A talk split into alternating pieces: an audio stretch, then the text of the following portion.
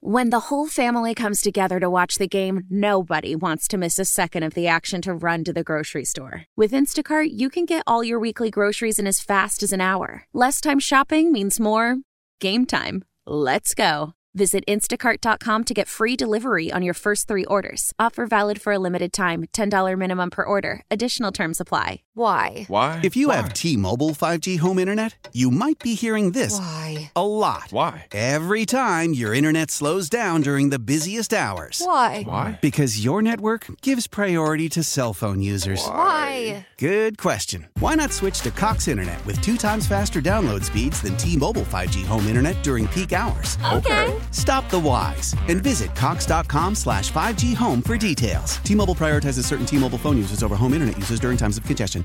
Let's head out to the WadeFord.com hotline. Let's talk to Atlanta Falcons digital managing editor Scott Bair joining us here this evening. He's on Twitter at Scott Bair NFL. Scott, as always, buddy, appreciate uh, a few minutes on the show with me tonight. Yeah, man. Thank you so much for for uh, having me. It's uh, it's been an interesting first four games to the season, two and two. Uh, some definite bright spots, some definite uh, pain points as the Falcons move forward to play the Texans on Sunday. So I, I don't, you know, to be honest with you, I don't want to get into changing quarterbacks and firing coaches and all this stuff because I know that's the narrative going around from fans and stuff like that. But here's a couple of my frustrations. We have 119 pass attempts to, uh, I believe it's 113 rushing uh, attempts. And I, again, I know the way things dictate whether you're behind or this, that, and the other, but that doesn't feel like a recipe for success for this team when I don't care if it is only six more passing attempts. That just doesn't feel like a formula for success for what this team wants to do. It is absolutely not, and I think that we've seen over the course of the last two games exactly why that's not working. Because right now, the Lions and Jaguars said we're going to sell out, stop the run, and see if you can beat us. And the answer has been no twice to this point. I think in terms of a game going according to plan, you look at that Carolina game, right? And they were and they were able to run a bunch and run consistently, and then get up by two scores in the fourth quarter and let Grady Jarrett and David Onyemata and Bud and Calais get after the quarterback, right? And that's when the Falcons can be at their best. But they've been operating with these negative game scripts that that aren't playing to their strengths. Now, I I'm also with you, Chuck, that I, I think we can't just say, oh, they were behind, so they have to pass. Because go back to the Cleveland Browns game last year with, with that famous Arthur Smith, we're going to run the blank out of the football, Mhm. and then they ran the ball ten times, down two scores, and ended up winning that game. They, I, I, I agree with you that they that pass to run ratio needs to be more skewed, and balance is good, but play to your strengths, especially coming off of a two-game losing streak, heading into a uh, game with the Texans that look a lot tougher than they did on paper a couple months back. So this is one of my other frustrations. And again, when you're asking, which look, by and large, you know, there's, I, I know he had four games last year, and I know, but again, he's a, he's basically, I don't want to say a rookie, but he's he's a very young quarterback. We're 22nd in the NFL in average starting field position for drives on offense. I think it's the 27.1 yard line that's another thing that you're asking a young quarterback, an inexperienced quarterback, to drive almost 75 yards for touchdowns on a regular basis. That's also not a formula for success. Yeah, but part of that is the offensive component, right? If you're going three and out and you're gaining five net yards in the first quarter like they did against Jacksonville, you don't have the opportunity to flip the field like Jacksonville does because Bradley Pinion is a good punter. He has a big leg. I think special teams coverage is good. And defensively, they're playing, it's not bend but don't break, but they're willing to give up yards and then they stand tall at very important moments. And, but I do agree with you that field position plays into this, but that's also like the need for first downs, the need for staying on schedule, those types of things all go into this issue because right now, with the way that the Falcons are starting slow. If you start quick, if you look at the 49ers or the Eagles and they can jump on top of people, they are applying pressure. Over the last two games, the Falcons are absorbing pressure and and falling into these uh, boxes uh, that they're having to try to punch their way out of, and that's not a recipe for long-term success, especially against top-tier teams. Let's be honest: Jacksonville, Detroit, very good. I think we're going to see them in late January.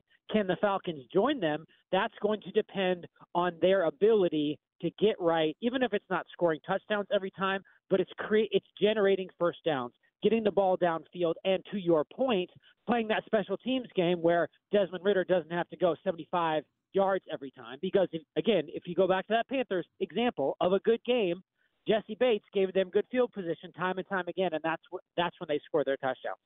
AtlantaFalcons.com digital managing editor Scott Bair joining us here on the WadeFord.com hotline. So, uh, and again, I, am going to tie this stat into it. You know, the other thing too is that the Falcons have given up the second most sack yardage in the league at 119 yards. That's a Ooh. lot of yards to have given yeah. up in the NFL through four games. And again, I don't know if it's a matter of, again, we can talk about whether Desmond Ridder needs to just one read, throw it. Does he need to use his legs a little bit more? Does he need, again, I don't know I don't know what all of the answers are, Scott, but I know when I look at some of these numbers, you can't give up the second most sack yards in the league and think you're going to have good field. So that's the other part is too. You're not going to have good field position when you give up that many yards, just wasted yards, and it just kind of all compounds to just the idea of this offense getting ahead of the chains and just trying to trying to at least you know stay on course, even if you're not picking up third downs you can't go from second and nine to third and 19 and then take another sack and, and you know, on fourth and 21 after punt. Here's the reason why I'm enjoying this conversation right now because it's so easy to scream, start Taylor Heinicke for as loud and for as long as you possibly can. But I, I, the stats that you're bringing up here, I think are nuanced because if you look at the structure of this offense, right, with the skill players that they have brought in and drafted, and the amount of investment they've put into their offensive line with one major goal in mind in 2023 make life easy on your young, essentially a rookie quarterback, right? And these stats that you're bringing up are making it harder on your young quarterback, right? Mm-hmm. And making his making him have to press the ball downfield, making him have to go to your point third and nine or third and 11, right? And those types of issues, we can add penalties in there as well. We've seen some penalties from offensive linemen like like Chris Lindstrom that are very uncharacteristic. That again sets them back. Uh, I brought up negative game scripts, right? Like not being able to start quickly. It's making life just not exponentially harder, but just a little bit harder on a young quarterback that has been a notoriously slow starter in terms of within games even when he was in college. He's known as a gamer. He's got a bunch of fourth quarter comebacks. He's played well at home. We know all those stats, right? But to make life easier on this quarterback, if that's the ultimate goal of what they've done, they haven't done a good enough job of it, right? And they are two and two, and I think that if you were to go back to April or May and take a look at the schedule and say two and two against this competition, like you would absolutely take that. But now that we're in the thick of it, maybe you ha- would have wanted more because the talent on this roster, especially offensively, suggests a dynamic quality that we just haven't seen yet. Scott, here's another number that has me a little bit concerned. The first two weeks in their wins, they gave up 53.9% completion percentage. And I know that they they went up against a guy making his first ever start in the NFL and a guy making his third start in the NFL. But the last two weeks, they've given up 71.4% completion percentage. I don't care if you're a rookie, I don't care if you're a 40 year veteran at quarterback. If you allow NFL quarterbacks to complete almost three out of four passes in a game, that's also not a recipe for success. Again, besides yeah. turnovers, I mean, you know, is there concerns about the pass defense? Yeah, I would say that we've seen this pass rush get activated. um, at times, and it, it has looked really good. I think maybe it hasn't been as consistent enough.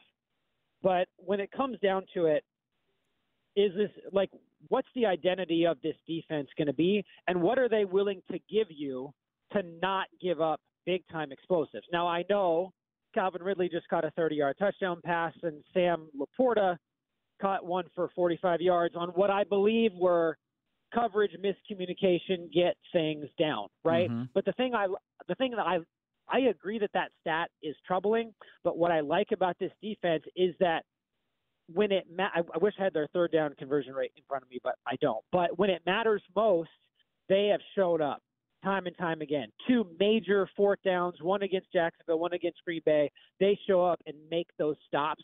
And I think that that veteran presence to perform well under pressure is important. To your point, could they be a little stingier? Yeah, absolutely. I, I think that we've seen times where their interior run defense, for all the talent that's in the middle with Grady and David Onyemata and Kaden Elliss that they could be a little bit tougher there.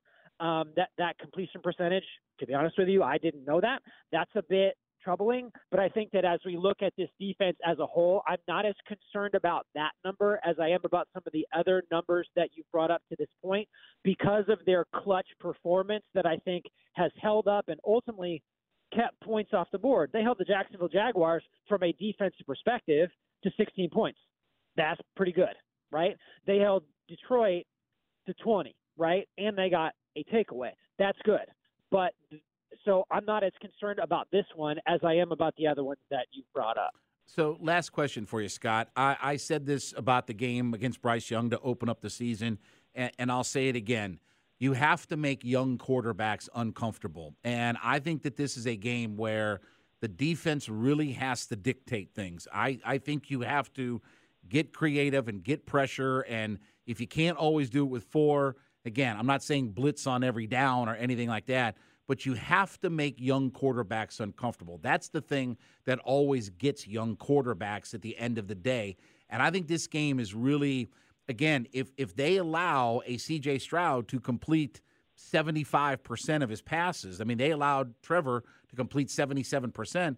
If they allow that, this is a kid that's going to pick you apart. And and I just think that this defensive front, especially, has to really dictate things to the Texans' offense. Yeah, I think that I think that that's true, and I think that it's going to be harder against Stroud than it was against Young. What's the best time to see a rookie quarterback yeah. in his first ever week NFL yep. game? Yep. Right. Yep. That's when you want to see him. He's going to be tougher in week 15, I think, when they play Carolina again. C.J. Stroud. This isn't my thought. It was something that I read, but somebody likened him to a young ace pitcher, a guy that in the seventh inning with runners on second and third, he's going to paint the corner, right? This is a paint the corner type of quarterback. So if you have to deal with that, you have to make him uncomfortable. The one thing that I would like to emphasize as we talk about some of these uh, troubling trends over the last two weeks and what needs to happen against Houston, unlike the last couple years, we're not talking about a talent issue right? Right. We're not saying the, the Falcons aren't talented enough at corner to be able to lessen or uh, in the pass rush to lessen their ability to drop that completion per- percentage number. There is, and the reason why I bring this up is that if you want to confuse a young quarterback, if you want to make him uncomfortable, the Falcons have weapons to do it. Kaden Elliss, for a middle linebacker who has a lot of responsibilities, very good at coming forward. Richie Grant, as we saw in some of these three safety packages, becomes an extra linebacker, almost like a Sam linebacker, and start and is good going forward. And I think that because Ryan Nielsen has these elements within his defense to try to make CJ Stroud uncomfortable, I think that that bodes well. I have a lot of confidence in what Ryan Nielsen can do as a coordinator, and I believe that the talent is there to make him uncomfortable. Can they do it? We're going to find out. And this game, which, again, if you go back to May, probably write a big fat W next to it. And now you might write a question mark because Houston looks pretty good. And I do think that the Falcons are hungry. I think they are the more talented team. I think they have really good schematics and they're back at home. And I think that this is one where we're going to need to see them execute better earlier and flip some of these numbers that you and I have been talking about. Scott Bair, he is the AtlantaFalcons.com digital managing editor. You can follow him on his personal Twitter page at Scott Bair NFL, and he joined me here on the waitfor.com hotline. Scott, buddy, appreciate uh, the time on the show. Thank you so much, and uh, we will certainly chat again soon. 100%, man. Love the conversation. Appreciate you. Thank you, Scott. Appreciate it. When we come back, I'll react to what happened on Sunday and thoughts moving forward, thoughts all around the bend, and we'll get to it from there.